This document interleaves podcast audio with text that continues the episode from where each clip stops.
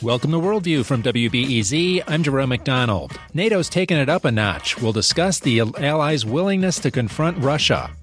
Israel's effort to expel forty thousand African asylum seekers is in the country's Supreme Court. I'll talk with a filmmaker about his documentary on the asylum seekers. And in the U S, waitresses are subject to more harassment than in other countries. We'll think through our tipping culture. Don't forget, you can join the conversation on Twitter at W B E Z Worldview.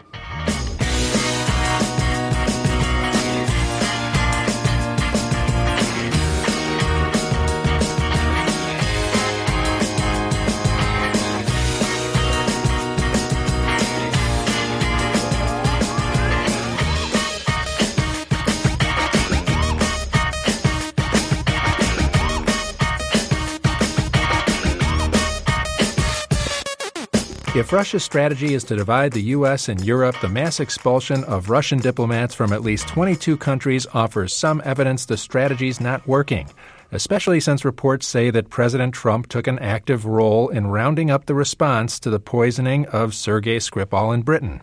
Let's talk about what's happening with David Satter. He's been writing about Russia and the Soviet Union for four decades. His latest book is The Less You Know, The Better You Sleep, Russia's Road to Terror and Dictatorship Under Yeltsin and Putin. Thanks for joining us, David Satter. I'm glad to be with you. What do you make of what's just happened here? President Trump will not, uh, you know, goes and congratulates Vladimir Putin on his election victory, doesn't mention anything about Sergei Skripal or anything that's been happening in the U K. And uh, then he rounds up very quietly, without talking about it, um, twenty-two countries to, to have a response here. Uh, he's also appointed uh, John Bolton and Mike Pompeo recently, guys who are not soft on Russia. Uh, do we really know the Trump administration on Russia? I don't think we do. Uh, I think that a lot of the discussion uh, about the Trump administration has been motivated by the desire to uh, support the collusion narrative. And uh, there isn't much evidence, really, and there and uh, Uh, I don't expect there's going to be at this late date that there was any collusion. Uh, so in a sense, we're victims of our own partisanship. Uh, if we look closely, we see that uh, the Trump administration is behaving in ways that are similar to the ways in which other administrations have behaved toward Russia. In some ways, it's actually been tougher and more realistic. Of course, there was the, the very ill-advised message of congratulations to Putin on his phony election victory. But um, if we look beyond that and, and beyond some of the other unfortunate rhetoric that we've seen from the Trump administration and concentrate on what they've actually done, we see that, in fact, uh, they're doing some of the right things. For example, uh, organizing this response to the Skripal murder, and I think we should think of it as a murder, even though uh, they may be still technically alive, uh, and uh, the decision to provide defensive weapons to Ukraine, a very important decision, which is a decision that the Obama administration did not take and did not want to take. The, the Trump administration is also very big on developing more nuclear weapons and getting into a nuclear weapon race with Russia. They, they both both leaders seem to want that. I don't think they anybody particularly wants it, but the the uh, the reality is that uh, in the world that we face, I mean, we've got a, we've got multiple threats now. There's the danger from North Korea. There's the danger from uh, eventually Iran, uh, and certainly Russia. Uh, These are cal- complicated calculations. Uh, the people who talk about nuclear weapons like to oversimplify the technical and logistical problems that are involved and the kind of planning that is required to make sure that our nuclear deterrent is a deterrent and that it continues to work in, in new and changing circumstances. So I think that in this respect, too, the Trump administration is behaving realistically. I think one of the things that may happen is that uh, those people who are against Trump uh, will begin to pay attention to his real sins and uh, leave the Russia controversy to one side, because I don't think there's any substance there. Well, let's talk about the Russian response to what uh, the U S and Europe is doing. Uh, what, how do you read what they are, are all about these days? They seem to be more overt about uh, whatever they want to do, wherever they want to do it. I, I, you, I think, have said uh, that Russia is less shy about showing their gangster essence. Uh, what what will they do in response to this kind of thing? I mean, is is just um, you know expelling some diplomats from the U S and Europe really satisfying? Uh, I think what's important about it is that it, that so many countries are involved, and there's such a show of solidarity for the British.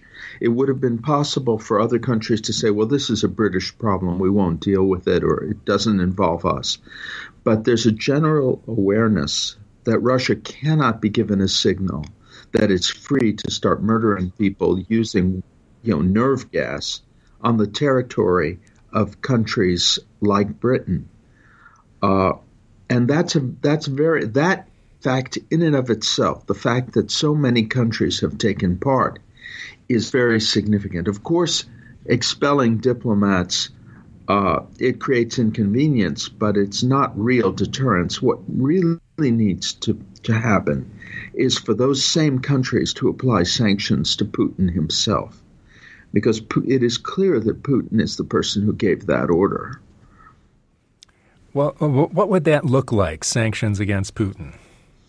Visa ban, uh, seizure of assets, seizure of assets of those Uh, believed to be connected to Putin. It could be very, it could be significant.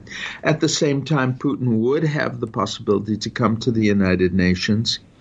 Uh, he would have, they, diplomatic uh, contacts would continue at some level.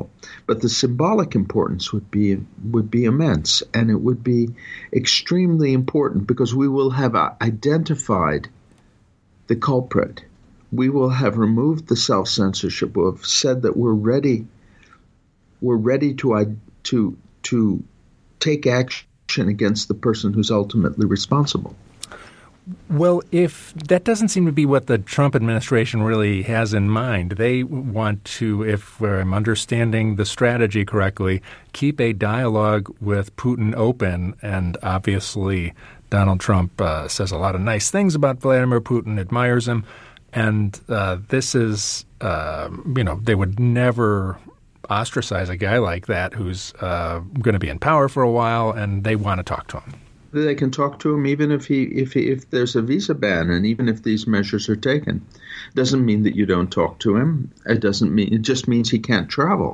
It means he can't travel, and that that that investigators are looking at his assets. It's a, it's of course. Uh, a problem for him in certain practical ways, but most of all, it's laying down a marker which indicates that we know who is responsible and that further measures may follow. It will give the Russian leadership definitely something to think about. Uh, now, I don't expect this to happen with this administration, but it would have been absolutely out of the question for it to happen in the previous administration. We forget that the Obama administration initiated the policy of reset shortly after the murder of Alexander Litvinenko in London and the murder of Anna Politkovskaya, uh, Russia's outstanding investigative journalist, in Moscow. In both of those cases, there was abundant evidence that this that that the top Russian leadership had ordered the killings.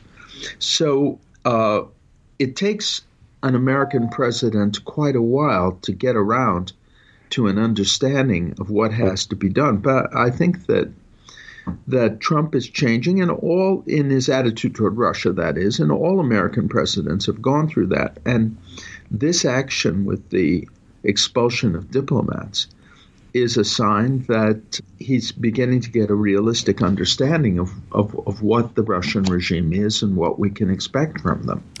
Ultimately, though, what is the goal of the U S policy? Do you get a change in behavior from Vladimir Putin? The guy seems to have a M O that is pretty well developed and um, unmovable. If, do you, what do you get if you do all this stuff and, and he doesn't change his behavior? Well, for one thing, the point is to get him to change his behavior. Uh, but the long-range goal is, of course, uh, to have a certain amount of influence on the Russian people. So the, there are people in Russia who, who don't want to go, go to war with the whole world uh, and who understand that criminal behavior is going to elicit a tough response. The danger comes if they feel that they're abandoned by the West and that the West is willing to accommodate the criminal behavior of the regime. As long as they feel they've got some support in the West, uh, that gives them encouragement to work for a better future. I'm talking with David Satter. He's the author of, most recently, The Less You Know, The Better You Sleep, Russia's Road to Terror and Dictatorship Under Yeltsin and Putin. Uh, I wonder what if you could say something about Europe. Uh, Europe has a crop of politicians who are kind of soft on Russia, friendly towards Putin.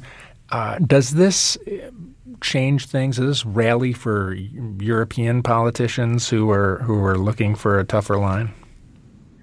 There are some people who are purely cynical and who are affected by uh, their economic interests, um, but there are others who are capable of thinking.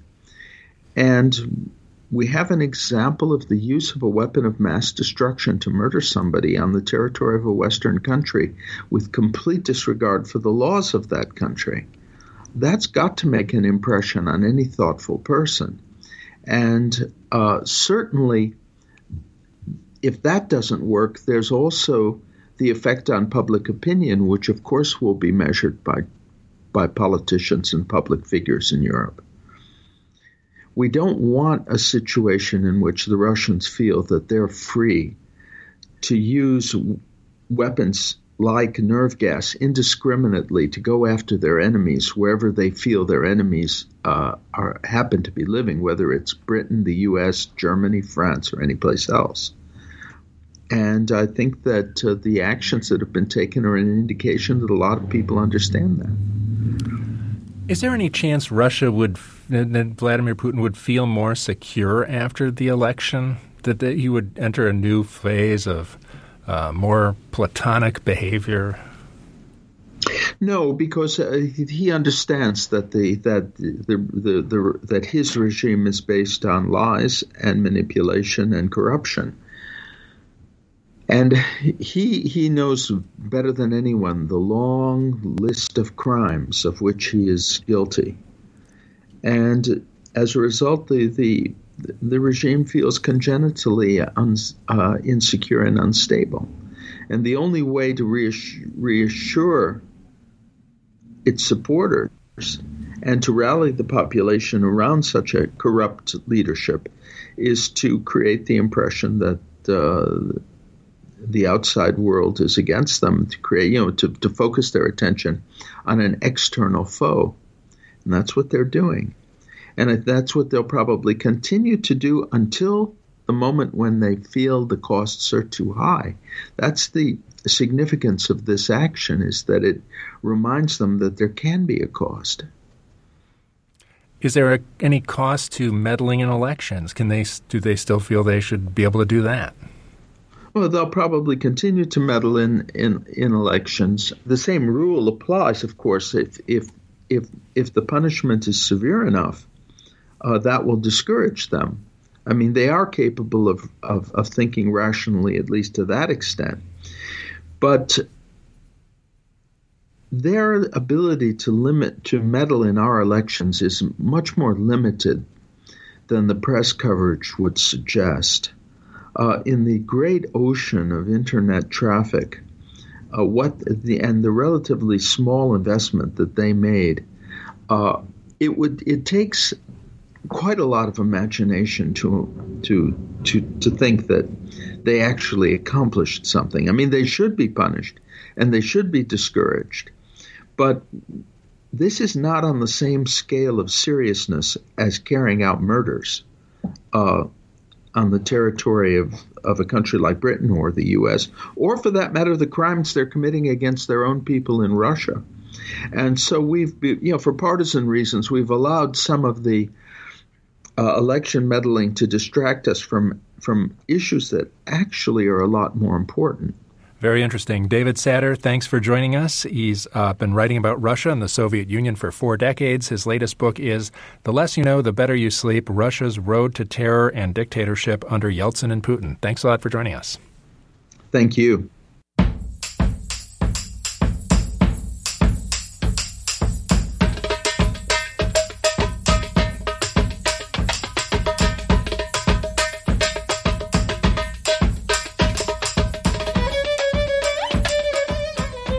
Coming up after the break, we'll hear about a documentary on African asylum seekers in Israel.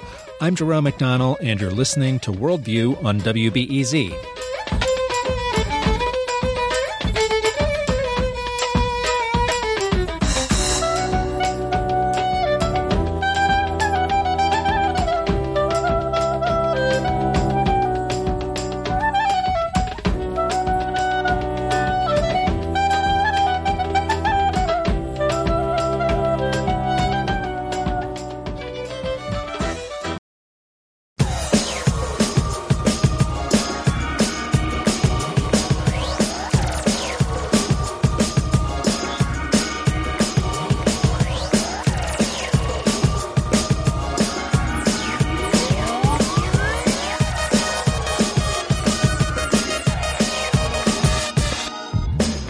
This is Worldview on W B E Z. I'm Jerome McDonald.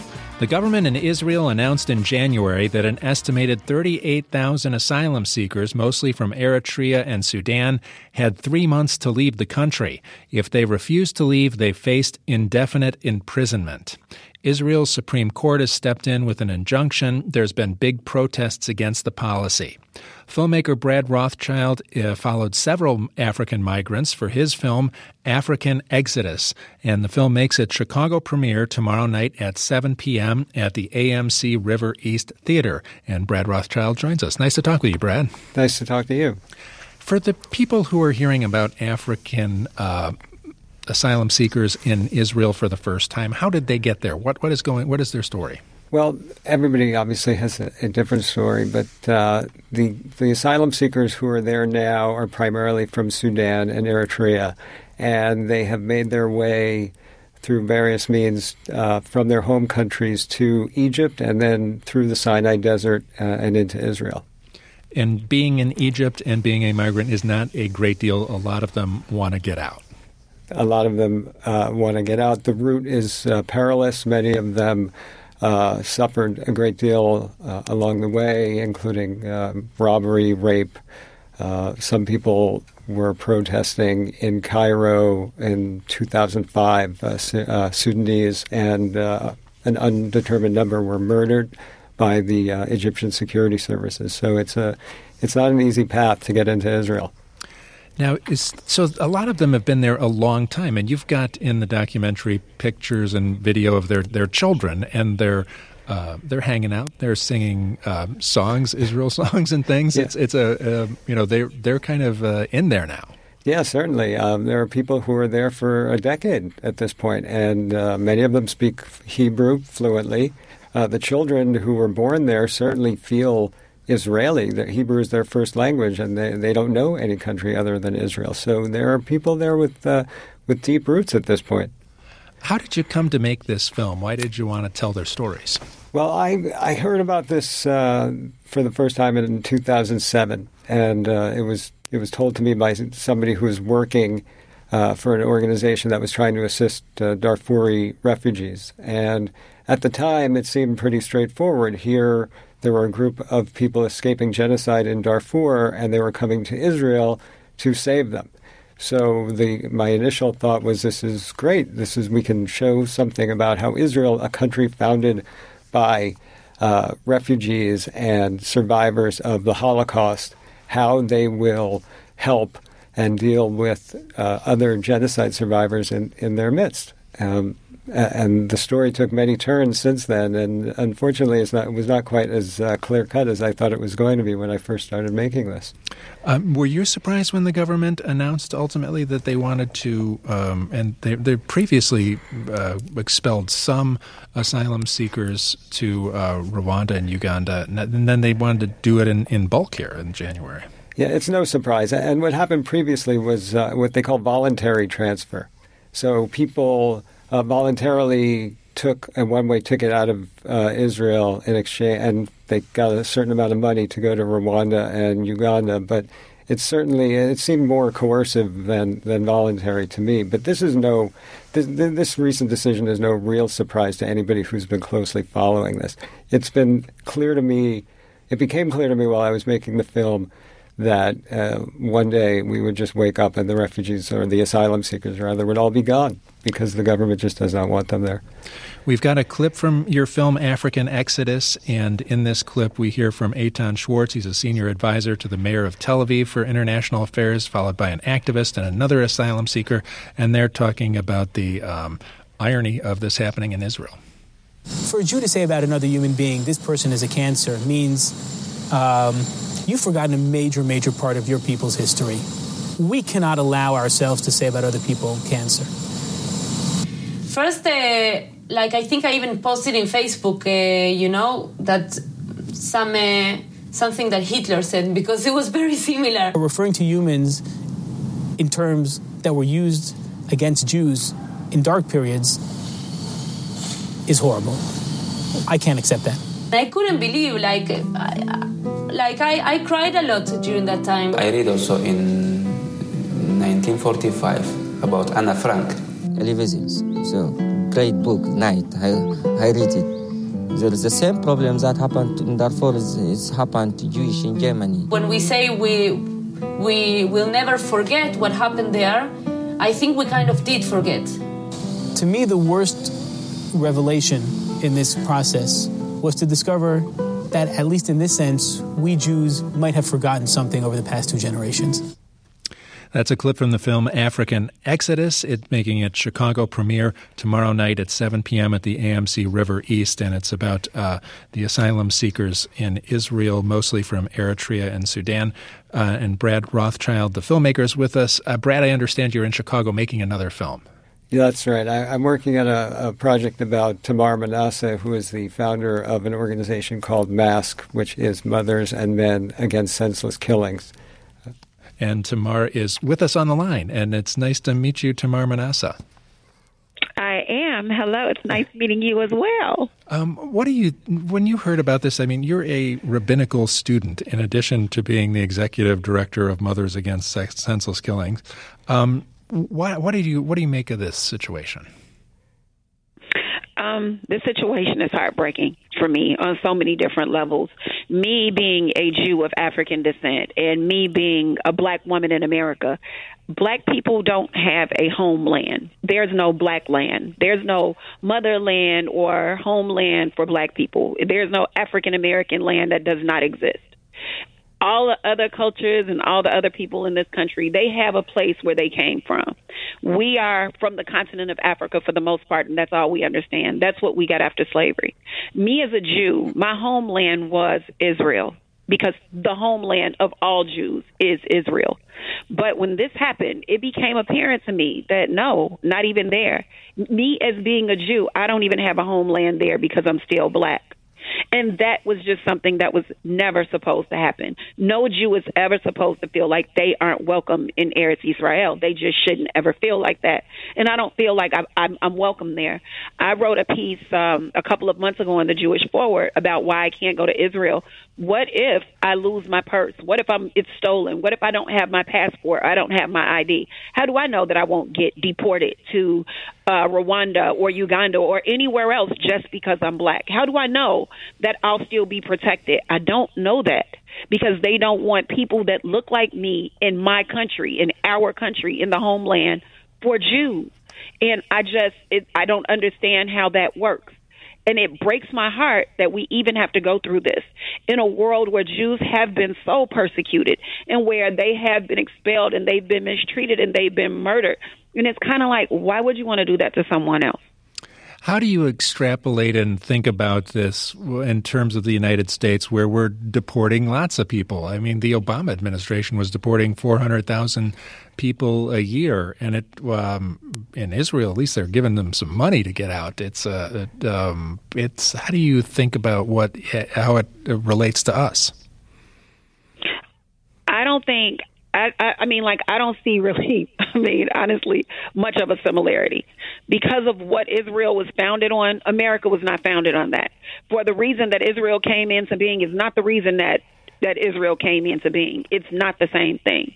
And it's kind of like, you know, just not too long ago, Israel is a very young country. Israel and my mom are the same age. And for this is not the first time that we've seen this in Israel. It's not just the deportations. It is the treatment of Jewish women at the wall. It is the treatment of other Africans and other people who have come into the country. It is the Jim Crow South. That's what Israel reminds me of right now. It's nineteen fifty-eight Mississippi. And it's terrifying for me. And it's really hard. You know, sometimes people ask me, you know, you're black and you're a woman. Why would you want to be a Jew, too? Because they see what's going on in the world. And it's really it's sad that I have to still explain that, you know, all of these things are happening, but I still have to be a Jew because that's what I am. It's not about the Jewish people. It's more about my relationship with God. And I wish that we all understood that. I wish we could all see that, but they clearly don't get that in Israel. And for me to go there and see other Africans being expelled, I couldn't live in, I couldn't be in a place like that. I couldn't turn a blind eye to that. Um, in America, just as many people as we've deported, we've let in. That's not what's happening with Israel. Brad, it, there's been a lot of protests in Israel. There's uh, a Supreme Court case which seems to be a, has some traction to uh, avoid deportation for the asylum seekers. Uh, how do you how do you gauge the response to this? Well, I think uh, what we see is that civil society is actually working because the government is being responsive to the protesters. When there are enough people in Israel who are saying, not in my name. We do not want to deport these people because these are people in need and they're coming to us for help. I have not met one uh, asylum seeker who wants to stay in Israel longer than they absolutely have to. To a person, they all say, when the situation in my home country improves, I want to go back there. It's very hard to find an Eritrean who says, my whole life I've dreamed about going to Israel and, and living there and making a life for myself there. No, they, they want to go home. So I think that um, what we're seeing now, and there were twenty-five thousand Israelis who protested on Saturday night in Tel Aviv, what we're seeing is that the that the everyday people, the, at the grassroots level, people are saying to the government, not in our name. And the Supreme Court case, uh, does, does it sound like the Supreme Court has to basically rescue these people and, and, and keep the injunction on? Or does it, because the government seems to want to do this no matter what? The government does want to do it. And the Supreme Court, as in many uh, instances in Israel, proves to be the, the last uh, stand of uh, democracy. Um, what do you think people will get if they come and see the film? Uh, what will people understand about uh, the situation of these uh, asylum seekers? I think uh, most people don't even know that the problem exists. So when people see the film, they'll, they the reaction so far has been like, wow, I really had no idea that there were so many Africans seeking asylum in Israel. And this is this explains a lot in a short period of time. Um, and I think people will reevaluate some preconceived notions that they may have about uh, asylum seekers, about Israel, and uh, just about human beings. Tamar, what do you hope people will see in the film? Um, I hope they, like Brad just stated, I hope they will see something that they hadn't seen before. I hope that it will touch their humanity. That's what I hope. I really hope that they'll stop seeing this as something political or, you know, it's something that's happening a thousand miles, two thousand miles away. No, no, no, no. I want them to see this as a very human thing. This can happen to any of us. This has happened to us before. And now is the time. You know about it. You have to do something about it. I'm hoping that it will motivate people to want to get involved, to even ask the question, what can I do to help? Or to even have an opinion about it, because not enough people know that this is happening in the world. And this is something that we really need to care about, because if it can happen there, it can happen anywhere. If it can happen to those people, it can happen to anyone. Now, Tamar, I know some of the box office is going to help your organization, uh, Mothers Against Senseless Killings. It's your, it's received a lot of attention. Could you tell people more about it if they if they haven't heard about it? Oh, Mothers and Men Against Senseless Killings is um, um, a community-building and anti-violence organization. And we're based in Inglewood, and all summer we're out on a corner, and we give out food every night. We do. We cook dinner every day. We give out hugs. We provide a safe place for kids to play. We mend the bonds of the community. So we we reintroduce the old to the young, and we really make sure that people understand we're all kind of in this together. And so we've been around for four years now, and we've actually seen on our block the sharpest decline in gun violence without any additional resources being added in the city. So we're really, really proud of what we've been able to accomplish out there. And um, this summer we'll be spreading to Rogers Park and potentially Albany Park. We'll be in a few other places around the city, and we have different uh, chapters uh, all over the country. So if people want to help you with uh, Mothers Against Senseless Killings, uh, they can they really just bring a lawn chair and start doing this? Yes, that's it. Bring your lawn chair. We, yes, bring a lawn chair and, and just and, and an open mind and an open heart, and be ready to give some hugs. And, yeah, absolutely. Come on down. It's that easy. It's not so hard to change the world as people would like to think it is. It's not.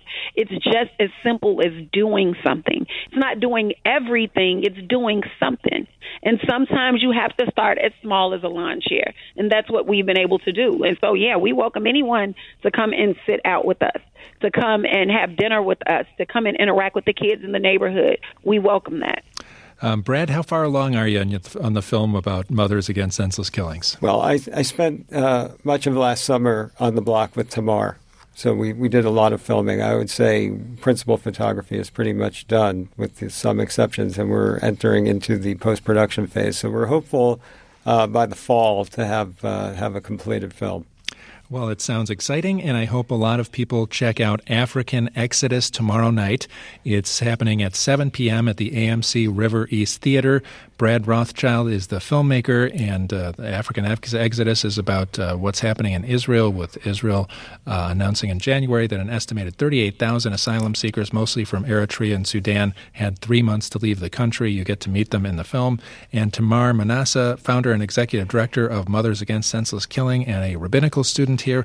Thanks a lot for joining us and talking about the film and your efforts. Thank you. Thank you. Thank you for having me. Coming up after the break, we'll talk about the origins and the effects of America's tipping culture.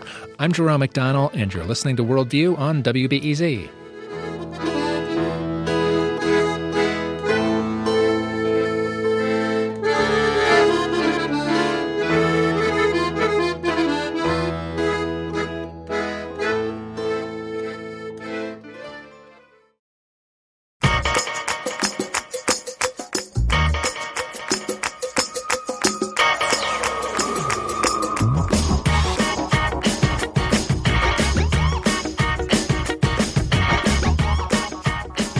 This is Worldview on W B E Z. I'm Jerome McDonald. The Me Too movement has brought down big names over the past six months. Worldview's production assistant, Anna Waters, brings us this interview on how the conversation about sexual harassment is expanding into day-to-day life. Harvey Weinstein, Matt Lauer, Mario Batali, Charlie Rose, Kevin Spacey, Senator Al Franken. Louis C K has just responded to accusations of sexual misconduct. Systemic change for victims of harassment by non-celebrities has yet to come. One of those groups? Waitresses. According to the Restaurant Opportunity Center, ninety percent of women in the American restaurant industry report receiving unwanted sexual advances at work, and half of women say these interactions occur on a weekly basis. While harassment occurs at restaurants around the world, some argue that America's unique tipping culture contributes to the problem here, as U S waitresses can't respond to harassing customers because they depend on them for tips. Joining us is Steve Dublanica, a former waiter and author of Keep the Change, a book that delves into the history of tipping in America and how the practice hurts people in the service industry. Steve, thanks so much for joining us. Thank you for having me, Anna. So where did the concept of tipping come from? Why does it exist? Well, tipping started in Europe sometime around Elizabeth, the time of Henry the Eighth. Um, what people did for entertainment back then, or what the rich did, is they would go from manor to manor and have parties. So they got into the habit of tipping the footmen and the maids and the valets, and they called these little monetary remunerations veils. However, instead of it just being uh, a, a nice thing, like a token of gratitude, the servants began to expect it as a matter of course. So once it became an entrenched practice, people began worrying what would happen if I didn't give the servant a veil. You know, they were worried, oh, someone may spill gravy on me at the dining room table, or my horse might be misshod and lame. So early on in the history of tipping, we found fear of what happens when you don't tip. The other thing we see happening concurrently is stealing from the tips, because the lords of the manor began collecting their share of the veils. And that's a practice that we see till today. Okay, so it started with lords and manors in Europe and somehow made its way to the U S. How did that happen? Well, after the Industrial Revolution and people moved out of the farms in Europe and they went into the cities in the Industrial Revolution, and the people that used to be scullery maids and footmen were now waiters and bartenders and working on the railroad. And it became uh, tipping. And a lot of people think that the word tip means to ensure prompt service, but actually that's an etymological urban legend. The word tip probably comes from phrases meaning to have a drink. Like when you would go to a bartender and you would give him a coin and say, here, have a drink on me. So it was a way of saying thank you. And when you look at the word for tip in different languages, like propinard in Spanish or pourboire in French, the word tip also means to drink or to have a drink. So that's where we think the word tip came from. Tipping, however, did not exist in the United States prior to the Civil War. There are very, very few instances of tipping recorded.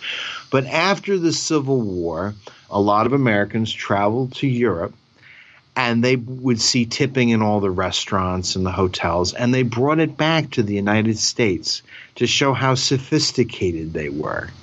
You know, they started tipping people. And so in eighteen sixty-five, you had no tipping in this country. But by nineteen ten, you had millions of people working for tips. And the reason for that is because companies realized we can bolster our bottom line. We can have the public subsidize our wages. And the first company to really do that was the Pullman Palace Car Company, and they operated sleeping cars for the new railroad that was crisscrossing the United States. And they exclusively hired ex-slaves from the South.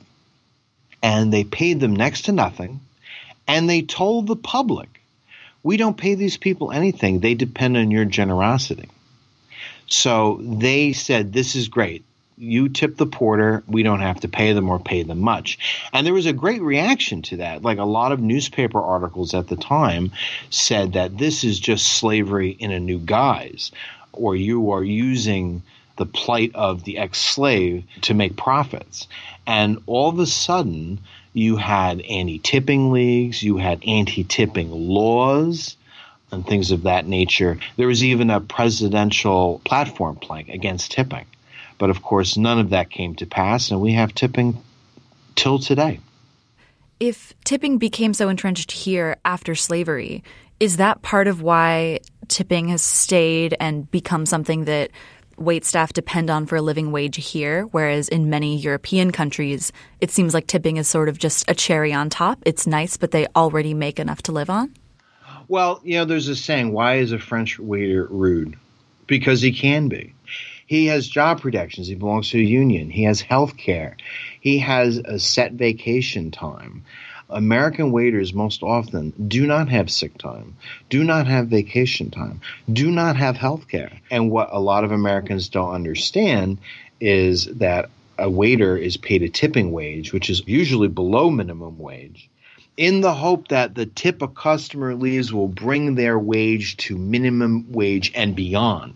So if a waiter doesn't get tipped, they're making below minimum wage. So later in the show, we're going to talk more specifically about sexual harassment in the restaurant industry and how it relates to tipping. And as someone who's worked in and managed restaurants, I'm curious if you could speak to how restaurants handle sexual harassment. Is there often infrastructure in place to deal with harassment claims from waitstaff? Um, no. I was a waiter from nineteen ninety-nine to two thousand eight, and sexual harassment was rampant, rampant. There were no systems in place. You have a lot of criticism for tipping in your blog and in your book and in this interview. So do you think that we should get rid of tipping? Do you think we could change it for the better? I'm on record as saying that I would be very happy to do away with tipping. But in order to get rid of tipping in this country, you would have to determine what is a livable wage. And then you would have to pay the waiters that wage. Where would that money come from? Would it come out of the owner's profits? Are you going to give wait staff sick time? Are you going to give them vacation time and, and workplace protections? You know, so they can avoid um, being exploited in any sort of way. You know, but no, we're not there yet, because a lot of restaurants operate on the model of this is a cheap, disposable, young, very transient workforce that's not going to stay here long. They're going to come in, you know, a lot of waiters and waitresses are students or they're pursuing other careers, and they come in for a brief time and none of them stay long enough to, to make a change. Steve Dublanica is a former waiter and author of Keep the Change, a book that delves into the history of tipping in America and its impact on people in the service industry. Steve, thanks so much for joining us. No problem. Companies and workplaces are dealing with sexual harassment in many ways, especially after the Me Too movement began last fall. But as we've heard, it's hard for waitresses to confront harassing customers. Here's a conversation on the subject from Worldview's production assistant, Anna Waters. With me now is Remy, a waitress at a restaurant on the north side. She's using her income, much of which comes from tips, to pay her rent and support her college education. We're referring to Remy by her first name to protect her privacy. Remy, welcome to the show. Hi, thanks for having me. As a waitress, your income relies on customers voluntarily paying you more than they're legally required to. Do you feel like there's a relationship between tipping and sexual harassment? Has there been one in your experience?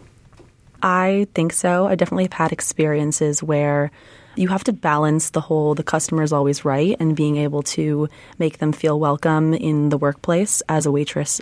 Um, but at the same time, their ability to give me money means that they can look at me a different way, talk to me a certain way, and that is just not what the job entails. So I think there definitely is a relation between them feeling entitled to treat staff some way that they think is okay versus the money that they put in our pockets.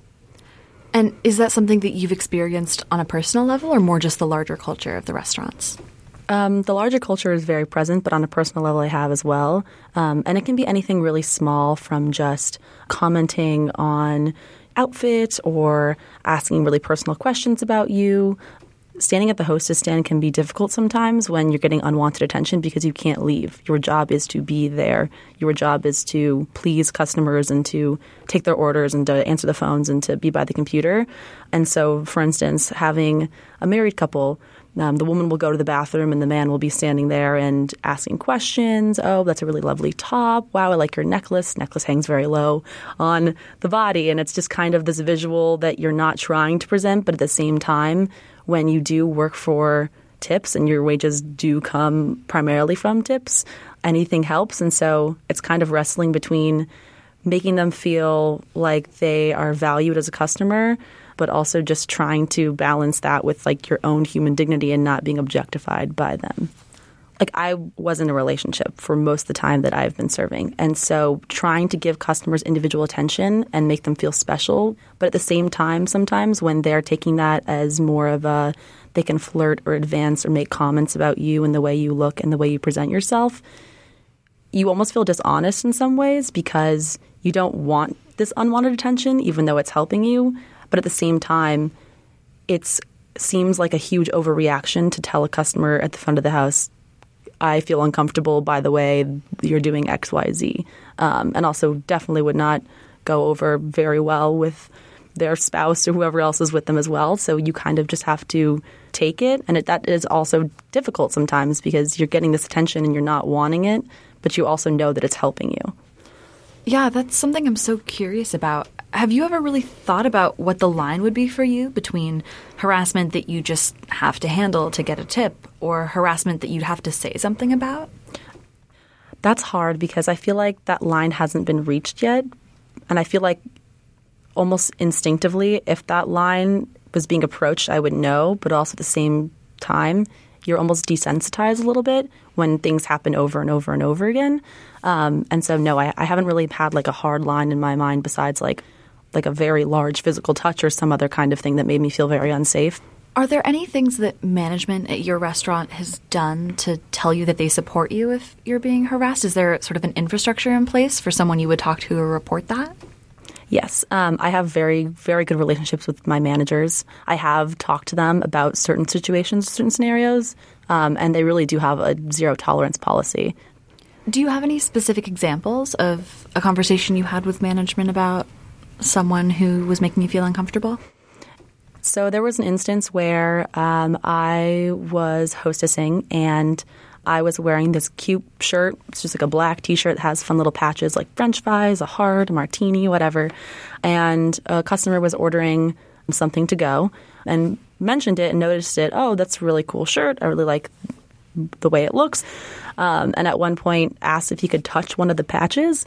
And I didn't know what to say besides okay, because it's kind of a weird request, but also it's not so weird that I felt okay just being like, nope, I'm done. Like, not going to do it. So he came and he touched the patch on my shoulder and then one that was like closer to my collarbone, and I felt pretty uncomfortable um, and like finished transaction, said goodbye, and told my manager later that night about it. Um, and she told me, I really wish you would have told me right away when this happened. And also if you can write down a description and whatnot, like I will make sure that like something like this doesn't happen again. If it does, like come to me directly as soon as possible because you don't deserve to be treated like this. And also if you need me to take the front of the house or if you need a minute to go and collect yourself or if you're feeling weird, I'm here to talk to you and you also have time to do that. And I think that was important for me in order to just feel validated. Because sometimes we think that we're making it up. It's all in our heads. Like, this isn't real. Like, I should be expected to deal with this. This is part of the job. When in reality, like, making you feel unsafe at work is not okay. How has having a woman as your manager impacted you? Do you think that knowing maybe she's had similar experience has helped you open up to her and tell you when you're uncomfortable? I definitely think so. Sexual harassment doesn't just go one way. It's not always men perpetrating on women, but the reality is that a lot of women experience it more. And the fact that she as a woman has had similar experiences makes me not feel like I'm crying wolf to someone who doesn't understand where I'm coming from. Do you think that America should keep tipping and a lower tip weighed along with that? Are there any changes you'd make to the American tipping system if it were up to you?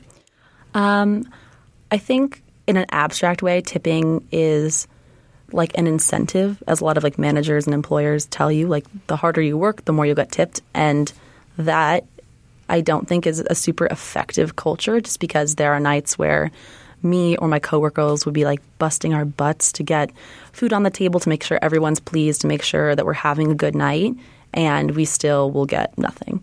And I just don't think it's very fair in terms of not being able to be paid a living wage just right off the bat. Why do I have to over and over again prove that I'm doing a good job? Like, why do I need this like carrot dangling in front of me that may or may not even be there to begin with to be there in order to make sure that I'm doing a good job? I think it kind of invalidates the trust that we put onto people in the hospitality and the service industries.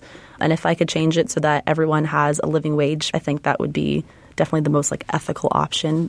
Remy is a waitress at a restaurant on the north side, and we've been discussing the relationship between tipping and sexual harassment. Remy, thank you so much for coming on the show. Thank you.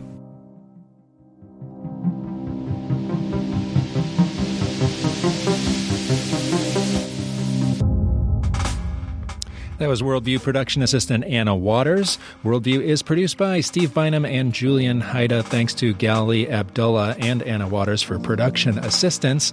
If you're around tonight at five thirty, want to show up at the Chicago Council on Global Affairs, you will see a great conversation between me and Yasha Monk. We're going to talk about the challenge to liberal democracy. Hope to see you there at the Chicago Council on Global Affairs at five thirty today. Mike Gilmore engineered today. I'm Jerome McDonnell. You've been listening to Worldview on W B E Z.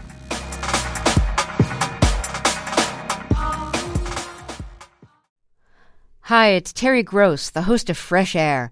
We bring you in-depth, long-form interviews with actors, directors, musicians, authors, journalists, and more. Listen to our Peabody Award-winning Fresh Air podcast from W H Y Y and N P R.